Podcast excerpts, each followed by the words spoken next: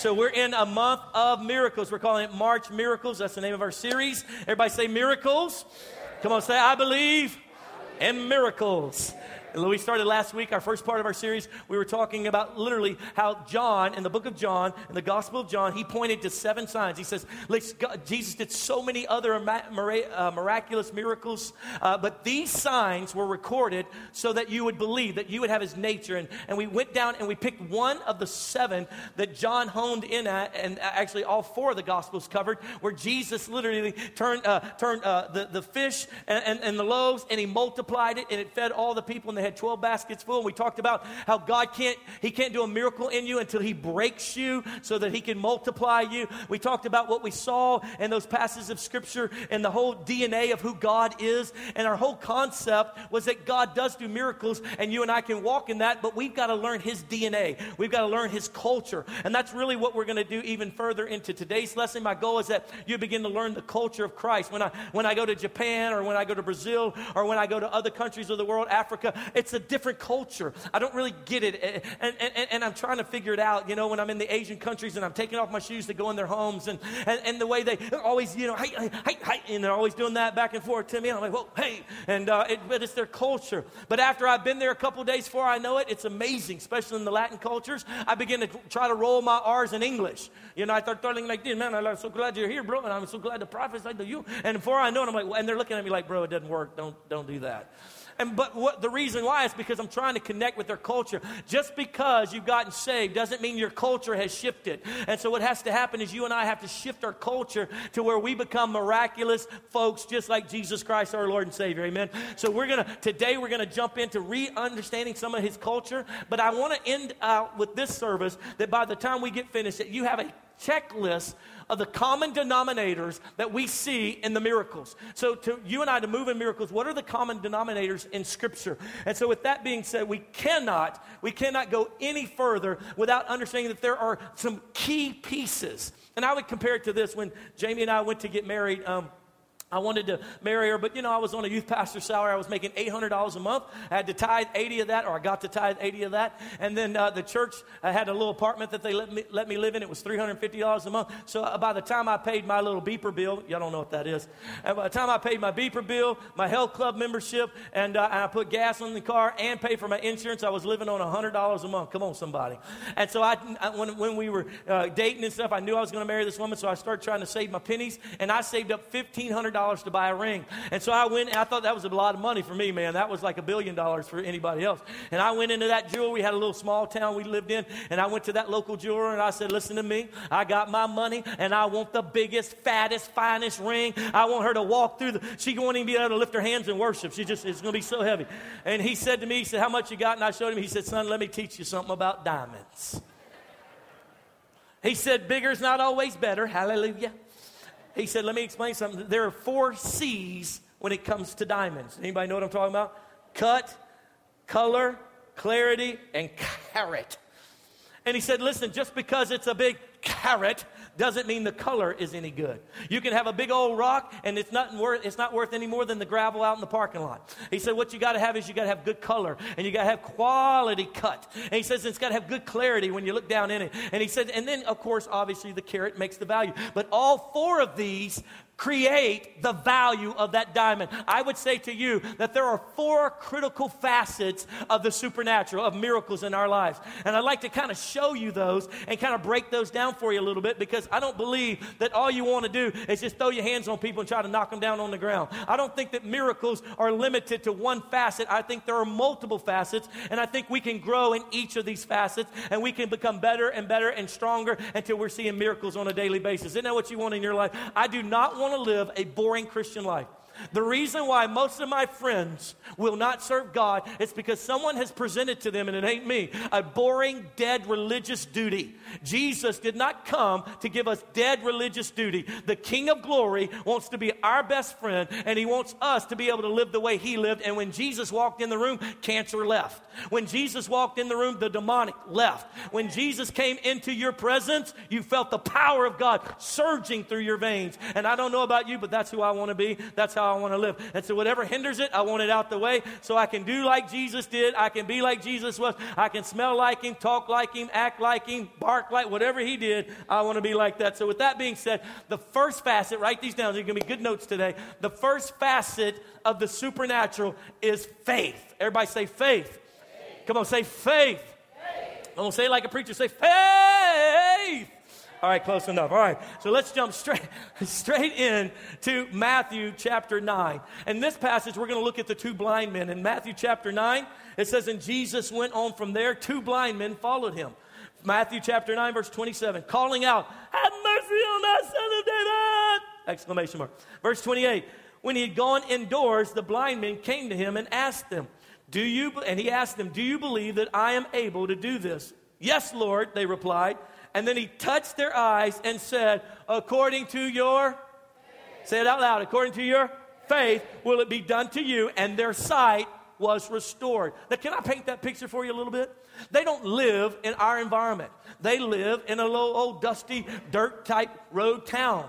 And, and Jesus comes into their town or into their area, and these two blind men know that Jesus is coming. How? Because they can't see him, because they hear everybody talking about it. And so, wait a minute, the Messiah is here. This guy could heal us. And so they begin to cry out, Jesus, have mercy on us! Jesus! Jesus, have mercy on us! Jesus! And what does Jesus do? He doesn't even give them the time of day. And he goes on inside.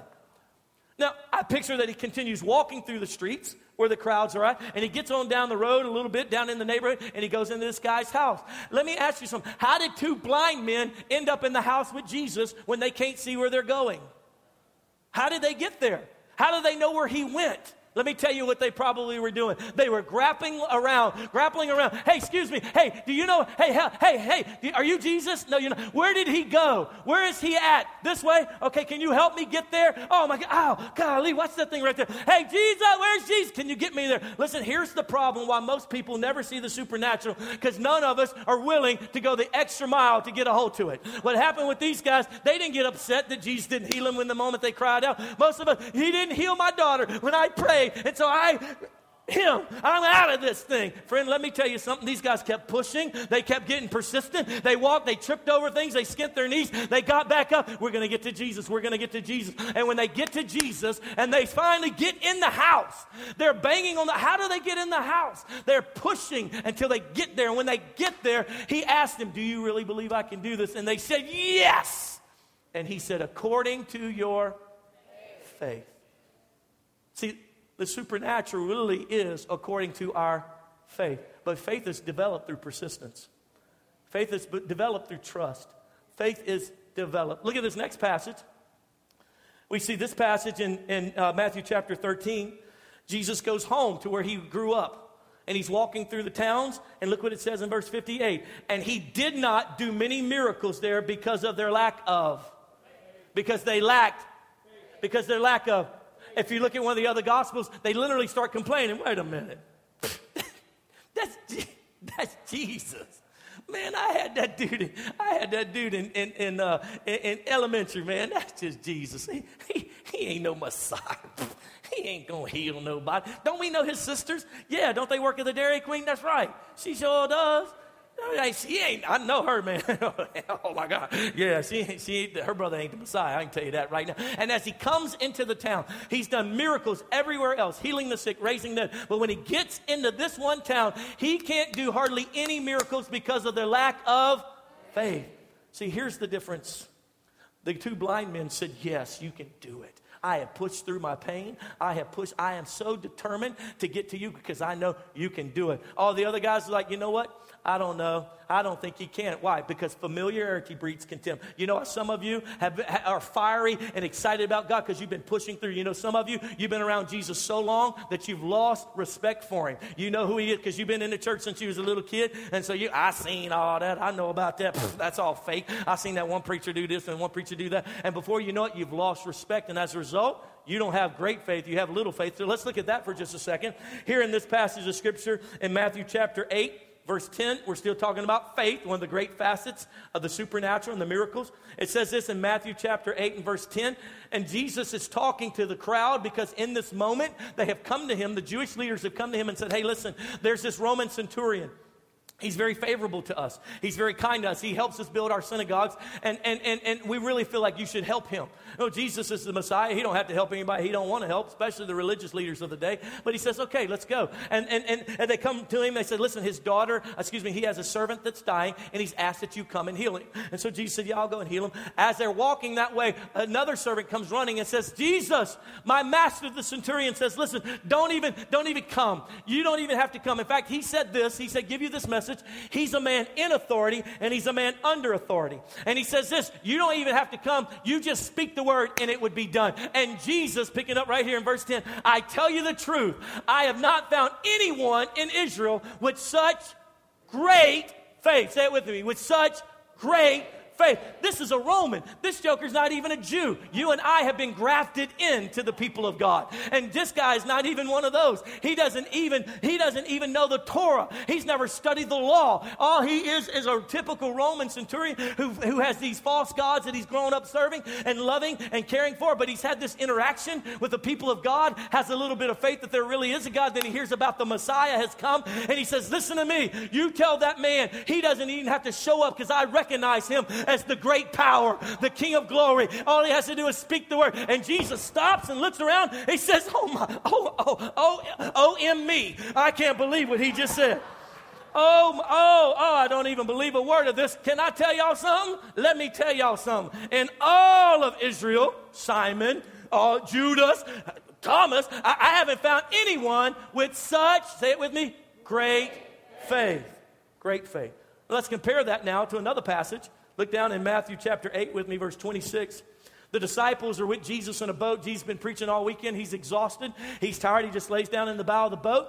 As they're kind of crossing the lake, a great storm comes up. Seems like every time they get in a boat, a great storm comes up. I think I'd walk everywhere. And all of a sudden, the waves are crashing down. They're trying to get the water out of the boat. They're bailing it out. They're trying to row, and it's crashing. And they start fearing for their life. They get so ticked off that Jesus is in the bow of the boat.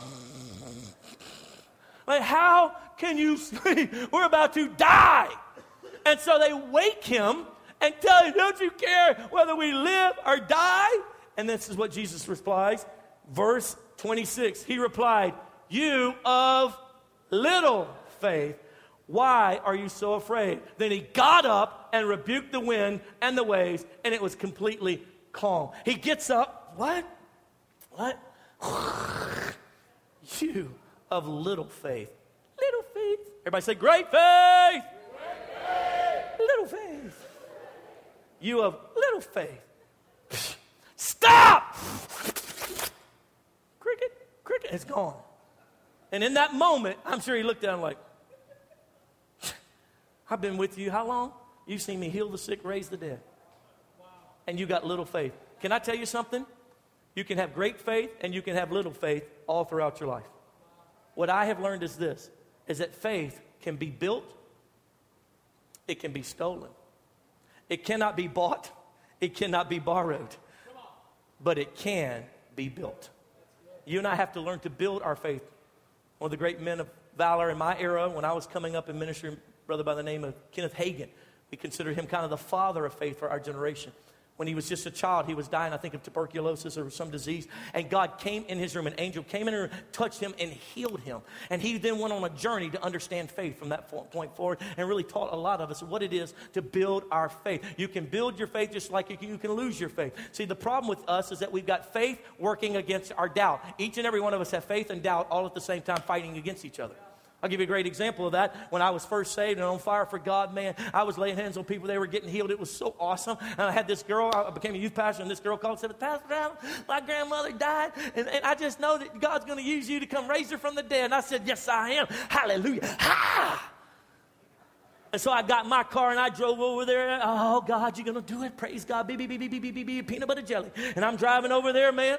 And I get out of my car because this little girl's got faith. I got faith. I come walking in the room. As soon as I walk into this little Catholic place with all her relatives sitting there, they all eyes turned to the back of the room where I walked in. That casket was up front. And they all turned and looked at me like, shh. What's he doing here? I walked in, I man, God. I started walking down front, and I could hear him. What's he doing here? What he thinks he's going? Who's who invited him? And that little girl who was supposed to meet me there, it's her grandma. She ain't nowhere to be found. It's me and all the demons and a dead woman. And man, with faith and power, I walked up to that casket. I stood over it, and I, I had it all planned out. My, all planned out my mind. I'm to reach down in that thing, grab her by her hand, and jerk her up. Come on, in Jesus' name. I stood there, man. I could hear him talking, and all of a sudden, in that moment, I went, God bless you. God bless y'all. Thank y'all for letting me come say a little prayer. I had great faith that turned into little faith in that moment. But I want to encourage you that you can build your faith. Because, see, some of you have been through some things that it didn't work out the way you thought it would. And so now you've got a wound in your faith. And so when we talk about healing, you're like, yeah, sure. Yeah, I prayed for my cousin and he died. I don't know if I believe that. Or I was at a service where this guy was pushing people down, calling it glory. And those same people are all devils. To this day, I'm the only one serving God. And so you have a wound in your faith. So what has to happen is you've got to allow God to help you rebuild your faith. Because there is great faith to be had by each and every one of us. I'd like to illustrate, uh, Jonathan, if you guys help me, I'd like to illustrate, or Josiah, how you can build your faith. Anybody in this room play uh, high school basketball? Who played high school basketball? Come on, be bold and courageous. Any, any, any young fellers up in here play? Any young ladies? What, no fellas? Fellas right there? You played some high school basketball, bro? Okay, come on up here, man, right there. I saw your hand right there, right there. Yeah, come on. Come on up here. You played high school basketball. That's good. Did anybody play college basketball? Anybody play a little bit of university ball, a little b-ball in his house? Come on up here, bro. God bless you. Come on, man. Don't be scared. Jump up here quickly.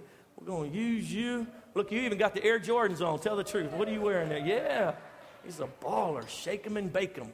Where'd you play, where'd you play basketball at, bro? At, at, at Advantage? Yeah, you still play Advantage? Okay. You're a junior in high school, right? You're playing basketball right now? Yeah. Oh, what position do you play? Small forward. Yeah, me too actually played big forward on a midget team. It was amazing. Dominated. Unbelievable. So, so how long you been playing basketball? Six. Uh, it's scary up here, ain't it? Come on. Own it with me, baby. I got to do it every day. Thank you very much. Tell me your name. Abe? Abe? Like A B E, Abe? Like Abraham Lincoln, Abe? Wow. Have you ever told a lie? Did you cut down a tree? All right, this is Abe, everybody. Everybody say, hey, Abe. Abe in the house. So, uh, so all right, so listen, I want to do a little quick competition. Let's see who we can get to uh, fight again. Hey, Pastor Jonathan, come help us up here. Come on, PJ. Pastor Jonathan. You, you beat Pastor Jonathan every Wednesday. Oh, it's too easy. Okay, so A plays. Pastor Jonathan, you, did you play uh, basketball in high school? Uh, I had an extensive career of no games. Uh, extensive career of no, no games. games no. Okay, so you, you never play basketball? My body's not built for basketball. I get tired easy. You get tired easy. His body's not built for basketball. Okay, with that being said. All right, so listen, let's do a quick little competition. We're going to do 30 seconds on the screen. Come on right here, bro. We'll see how many you can make. Step over here, Jonathan, out of the way. All right, so uh, Abe, as soon as you grab them, I'm going to say go, and we're going to see how many you can make in 30 seconds. Are you ready on the count of three? One, two, three, go. Gay, come on. Let, Abe, oh, one. We got to count it out ourselves. One two, three, four, five, five, still five, still five, five, six, seven, eight, nine, ten. He's in a rhythm. Ten, ten, eleven, eleven, twelve, twelve, thirteen, four. He had it released. It was 14. All right, Pastor Jonathan, step up to the microphone. Wow, Pastor Jonathan. Pastor Jonathan, 14. Now, now granted, this, this kid's a professional high school basketball player. and Pastor Jonathan is a heavyset Hispanic kid growing up who did not play basketball. All my insecurities coming back. He didn't play basketball. What did you play? Oh, yeah, sure. Okay. All right, 30 seconds. Here we go. Pastor Jonathan, you got how many did you make, Abe? 14. Abe made 12. There we go. How many did you get, Abe? 14. How, I know, it'll be 20 by the time we get finished with this thing. All right, all right, here we go on the count of three. One, two, three. One, two, two, two, three, four, five, six, six, six, seven, eight, nine, eight, nine, ten, nine, ten, eleven, twelve, twelve, twelve, thirteen, twelve. He fell apart at the end. Ow! All right, come stand up here. I want, I want you to stand here with me, but you, you can sit them back right there. Okay, so Pastor Jonathan, a grown man, may I add, and Gabe, just a junior in high school. Junior, uh, junior in high school. Abe, I kept calling you Gabe, sorry about that, bud. So, Babe here, I, mean, I know your name. All right, so Thade is a good kid. But he's, for the last six years, what's he been doing? He's been playing basketball. Pastor Jonathan probably played a couple pickup games here or there back in his day. But what has happened, he knows the game. He watches it on TV. His wife's favorite team is the Dallas Mavericks. Dallas Mavericks. And so they go to games. He knows the sport. He knows the ins and outs of it. He's experienced it. But the problem is he's lost any kind of power that he would have had in the past because he's got out of a routine. Gabe, on the other hand, every day he's shooting baskets. Every day he's shooting baskets. Every day he's shooting baskets. As a result, he's got a rhythm and a flow going. He's got the ability to make a shot. Pastor Jonathan has the ability within him, but it's not worked out in this scenario. Why? Because Gabe is doing it every day, every day, every day. The reason why some people are moving in miracles because every day they're activating their faith. Every day they're walking in faith. Every day they're building up the faith, opposed to, uh, I'm, I'm, I, it's, it's a horrible moment. Now I'm going to try to activate faith that I haven't activated ever. I haven't activated since I was a kid, that I haven't played since I was a young man. And friend, let me tell you something. This is the breakdown while faith isn't working for some of you because the only time you try to access it is in a ter- terrible, a terrible situation. And instead of you and I learning every day, come on, we're going to activate. I'm going to activate it in this. I'm going to activate it in my schoolwork. I'm going to activate it in driving to work. I'm going to activate faith day in and day out. And what it does is gives you a rhythm so that you can build to great faith instead of having little faith over here with Pastor Jonathan. All right, give him a hand. They did so good. And so faith, I got it, thanks. So faith is the first of those facets of the supernatural. You ready for the second one? Say yes. yes. Second one is compassion. Compassion. And I'd like to connect you to, to what Jesus experienced in Matthew chapter 9 and verse 35. It says this and says, Jesus went through all the towns and villages, teaching in their synagogues, preaching the good news of the kingdom, and healing every disease and sickness. When he saw the crowds, he had, say it with me, compassion on them because they were harassed and helpless like sheep without a shepherd. Look at John chapter 11, verse 33. This is where Jesus raises Lazarus from the dead, one of the greatest miracles in the Gospels. It says, And when Jesus saw her weeping, and the Jews who had come along with her also weeping, he was deeply moved in spirit and trouble. I would call and troubled. I would call that compassion. Where have you laid him? He asked. Come and see, Lord. They replied. Verse 35, Jesus wept the compassion that he had for this family and the situation that they're now experiencing and the loss of their brother. And then he said to the and the Jews said, He so look at how much he loved him. They saw the compassion oozing out of him. Let's look at another passage quickly. Matthew chapter 20, verse 34. And Jesus had compassion on them, and he touched their eyes. Immediately they received their sight and followed him, where he healed the blind folks. Here look again in Mark chapter 1, verse 41. Jesus, where he heals the leper. Filled with, everybody say it, compassion. Jesus reached out his hand and touched the man. I am willing, he said, be clean. And immediately the leprosy left him and he was cured. Can I tell you something? One of the critical facets of the supernatural is the compassion of God flowing through me to you. This is where most of the breakdown happens. I see these guys that want to be on TV and these guys that want to minister in big crusades, but they've lost a love for the people. They don't really love them. They want to build up their ministry. They don't really care what that person's going through or what they've been through. They just want to be able to have another notch on the belt. I did that. We had 2,500 miracles this weekend. Hallelujah. That's all fine and dandy, but it's the compassion that motivated Jesus to do the supernatural. He hurt because they hurt. Do you know why? We have folks who are confused and difficult situations because no one will come alongside of them and walk it out with them. Jesus said, walk a mile in their shoes. Go a little further with them. Listen, if you come along somebody who's struggling with their sexuality, homosexuality, or whatever it may be, instead of being in the church, they say, ah, I tell you right now, brother, you just need to get free from that, brother. How about we come alongside of them? And as you're alongside of them, trying to figure out what they've been through and how they've been wounded, how they've been lied to, how they've been confused, and come alongside of them and walk with them a little bit. Compassion will start stirring up inside of you. And then you'll start seeing supernatural things happen because of compassion. Number one, faith. Number two, compassion. Faith, it's kind of like the engine of the car. It pushes it, propels it. But compassion are the wheels that move it forward. You can have an engine sitting there, but there are no wheels for that whole thing to move forward. And the compassion is what pushes it forward. They say of Mother Teresa that she was the most compassionate person on the planet. In fact, I had a friend that had an opportunity to visit with her. And as she walked him through all the dying people in their beds there in Calcutta and her little, and her little monastery thing, whatever they call them. And as she walked them through, she looked at my friend. She said, You know what? She said, It's a shame. They didn't have any dignity in life. Shouldn't we at least give them dignity in death? As she bound up their wounds and loved on them, the compassion of God. And then she began to talk about the miracles of ones who had been healed. Come on now. Why? Because compassion. Compassion is what allows the supernatural to move forward. It comes out of compassion, not out of selfish ambition, not out of I want to be somebody. I want to I want everyone to proclaim my name. And that's why you and I had difficulty with certain ones. We said, "Uh-huh, that don't seem right." But The reason why is because they lack compassion.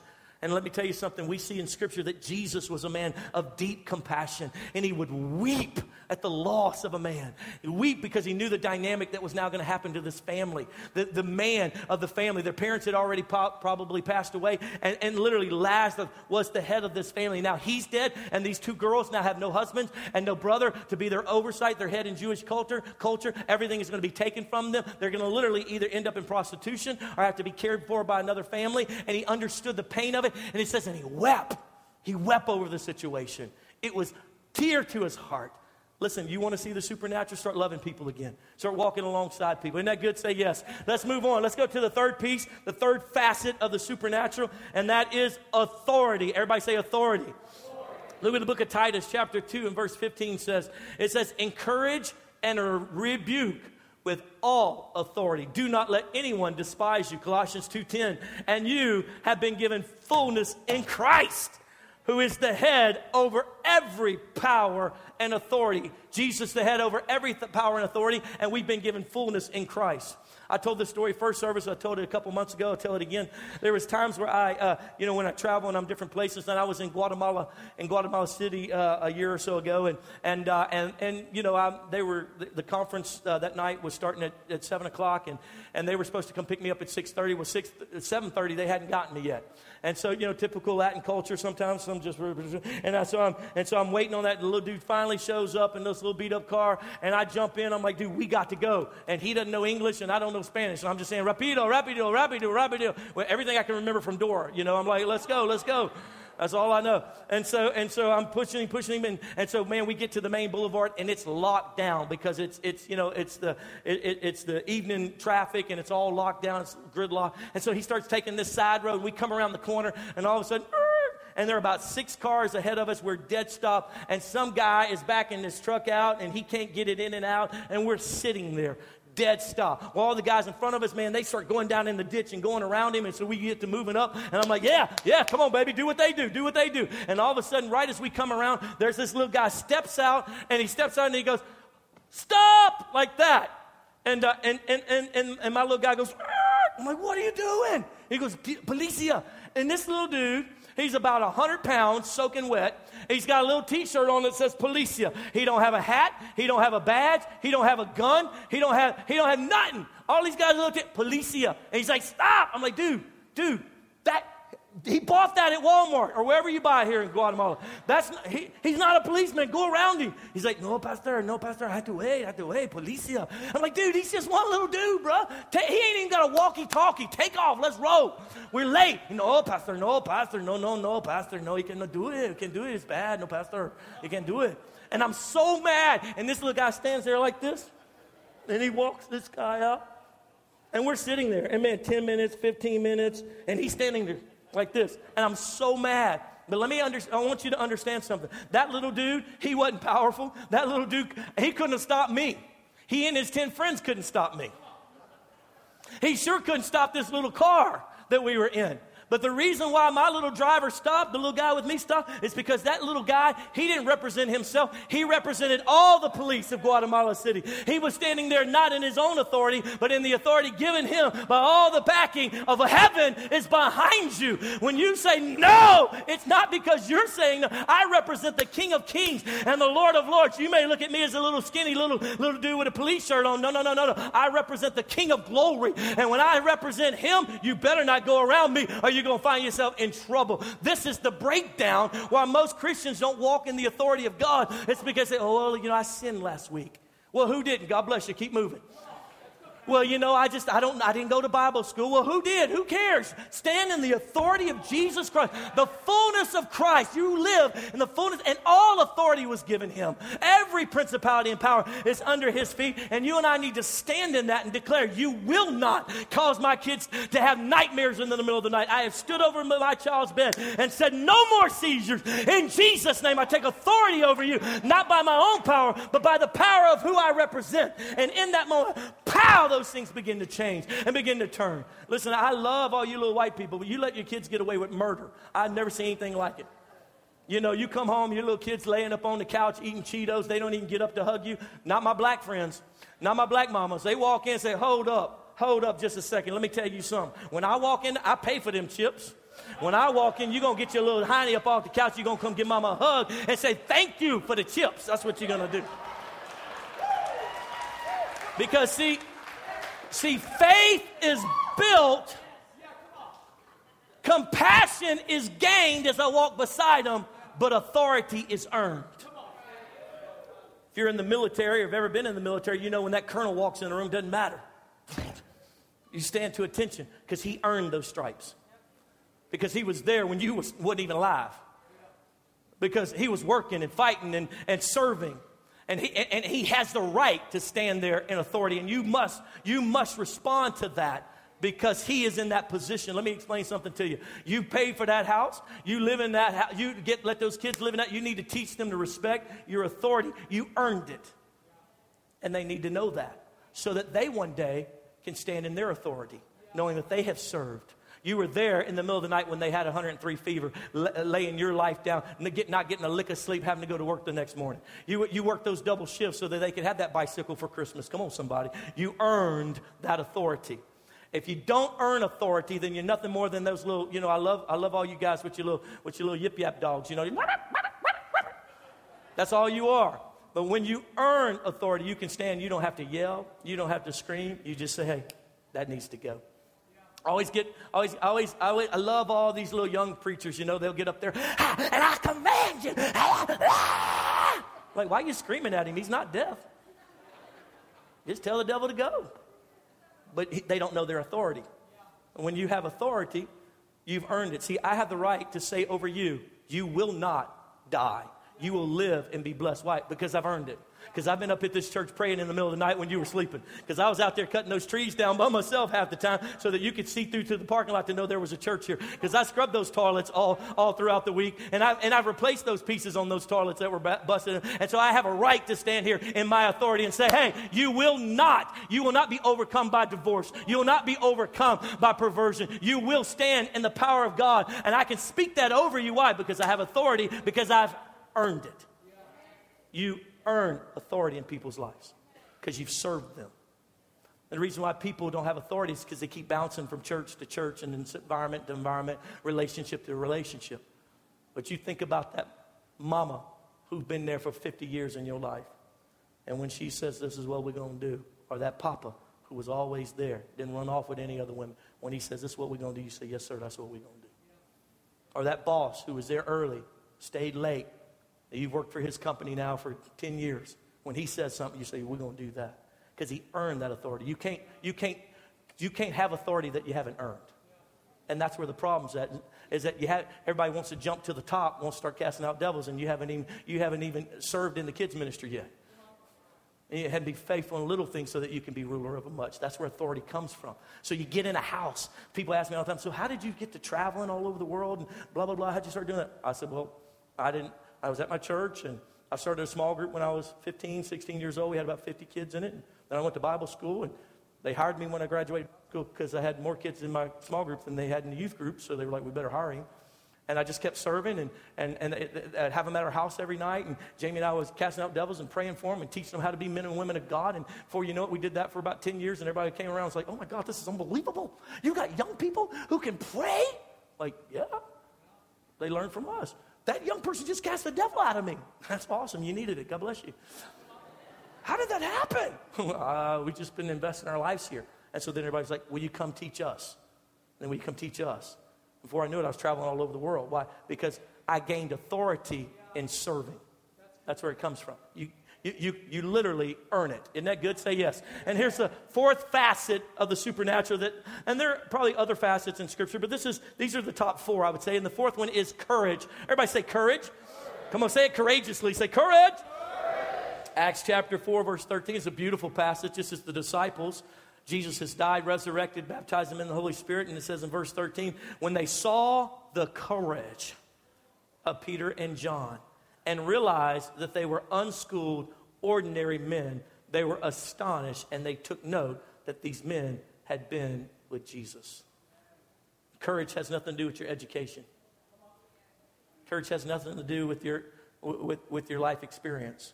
Authority does, faith does, but courage doesn't. See, courage is simply a response in the moment that it's needed. And courage, in fact, so I would picture it like this I would say faith is the engine pumping out the power. Compassion are the wheels of the car that literally move us forward. The transmission is what connects the faith and the compassion. That, that, that authority connects it.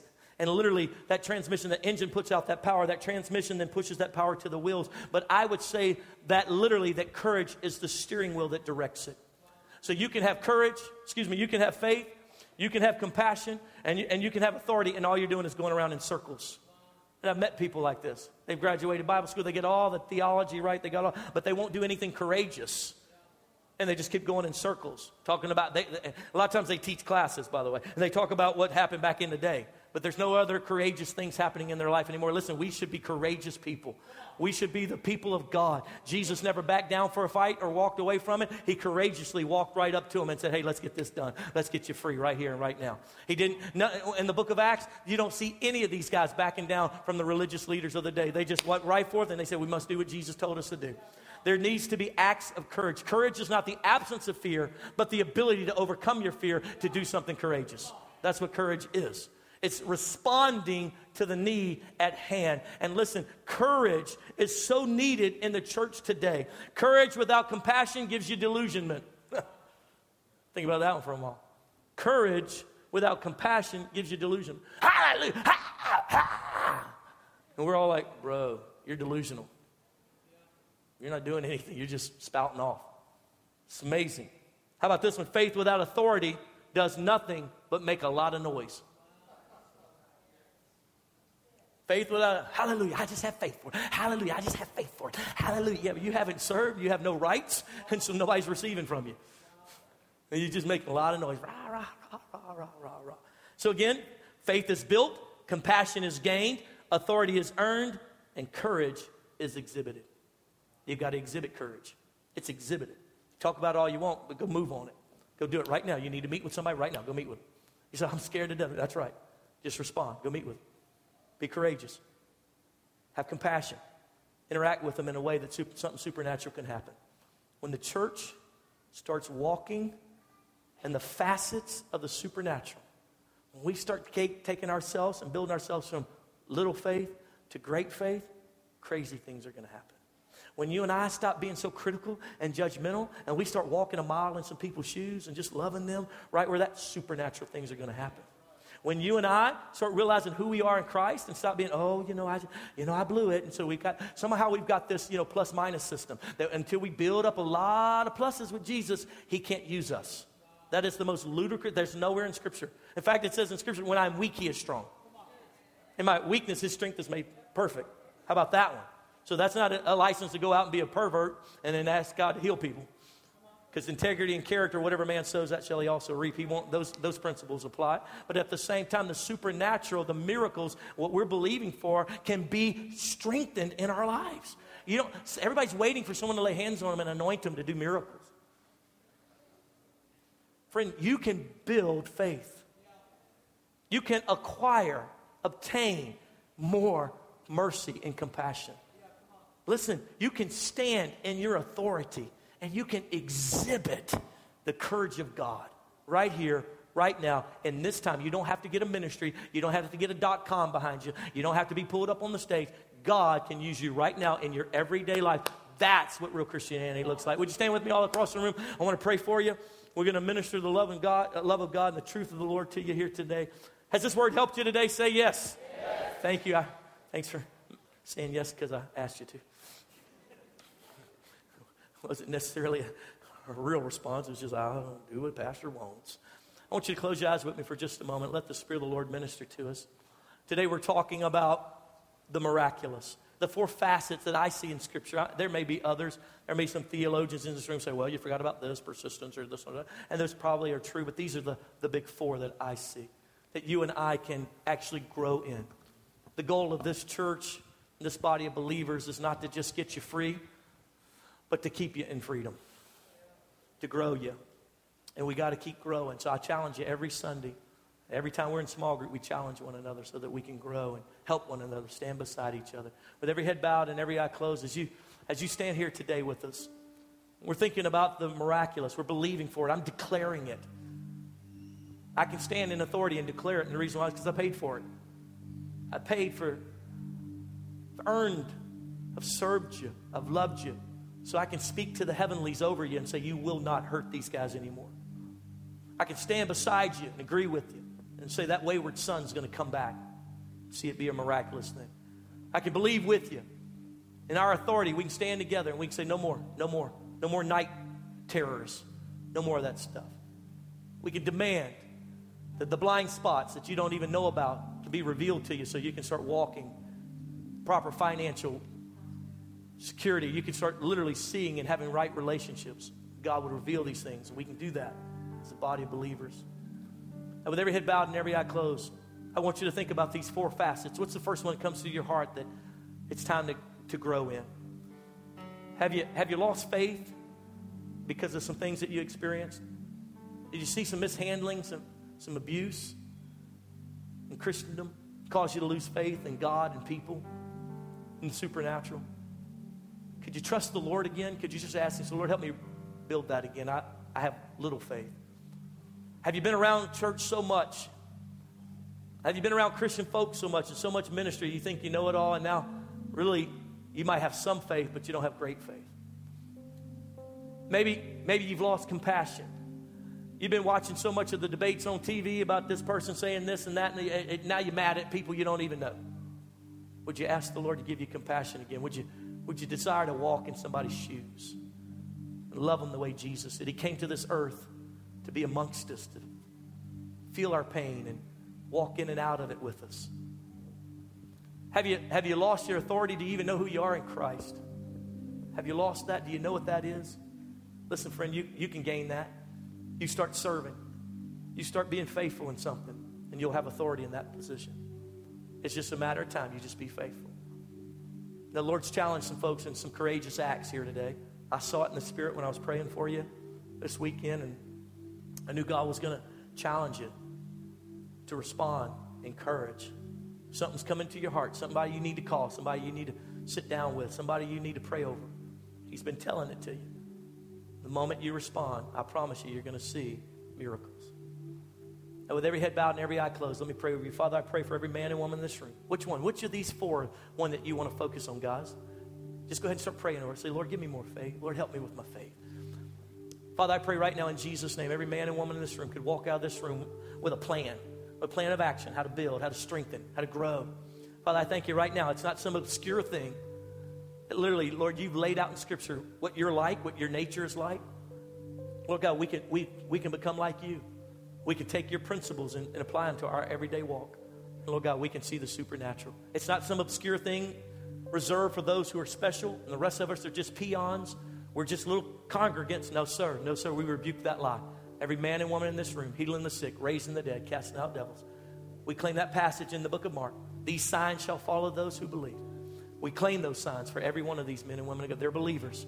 We thank you, Lord God, in Jesus' name. Every person in this church can be able to cast the devil out of you, be able to raise you from the dead, be able to pray healing with you, get you saved, Lord God. Every person in this church, little warriors, ready to do the work of the Lord.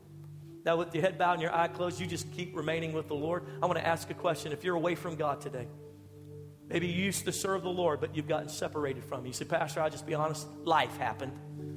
I used to love Jesus, but life has happened. Went through a divorce, I went through this, or this happened, or that happened. I, am man, I'll be honest with you. I, I'm not sure that if I died today, I'd go to heaven. Friend, don't leave here like that. Why would you do that?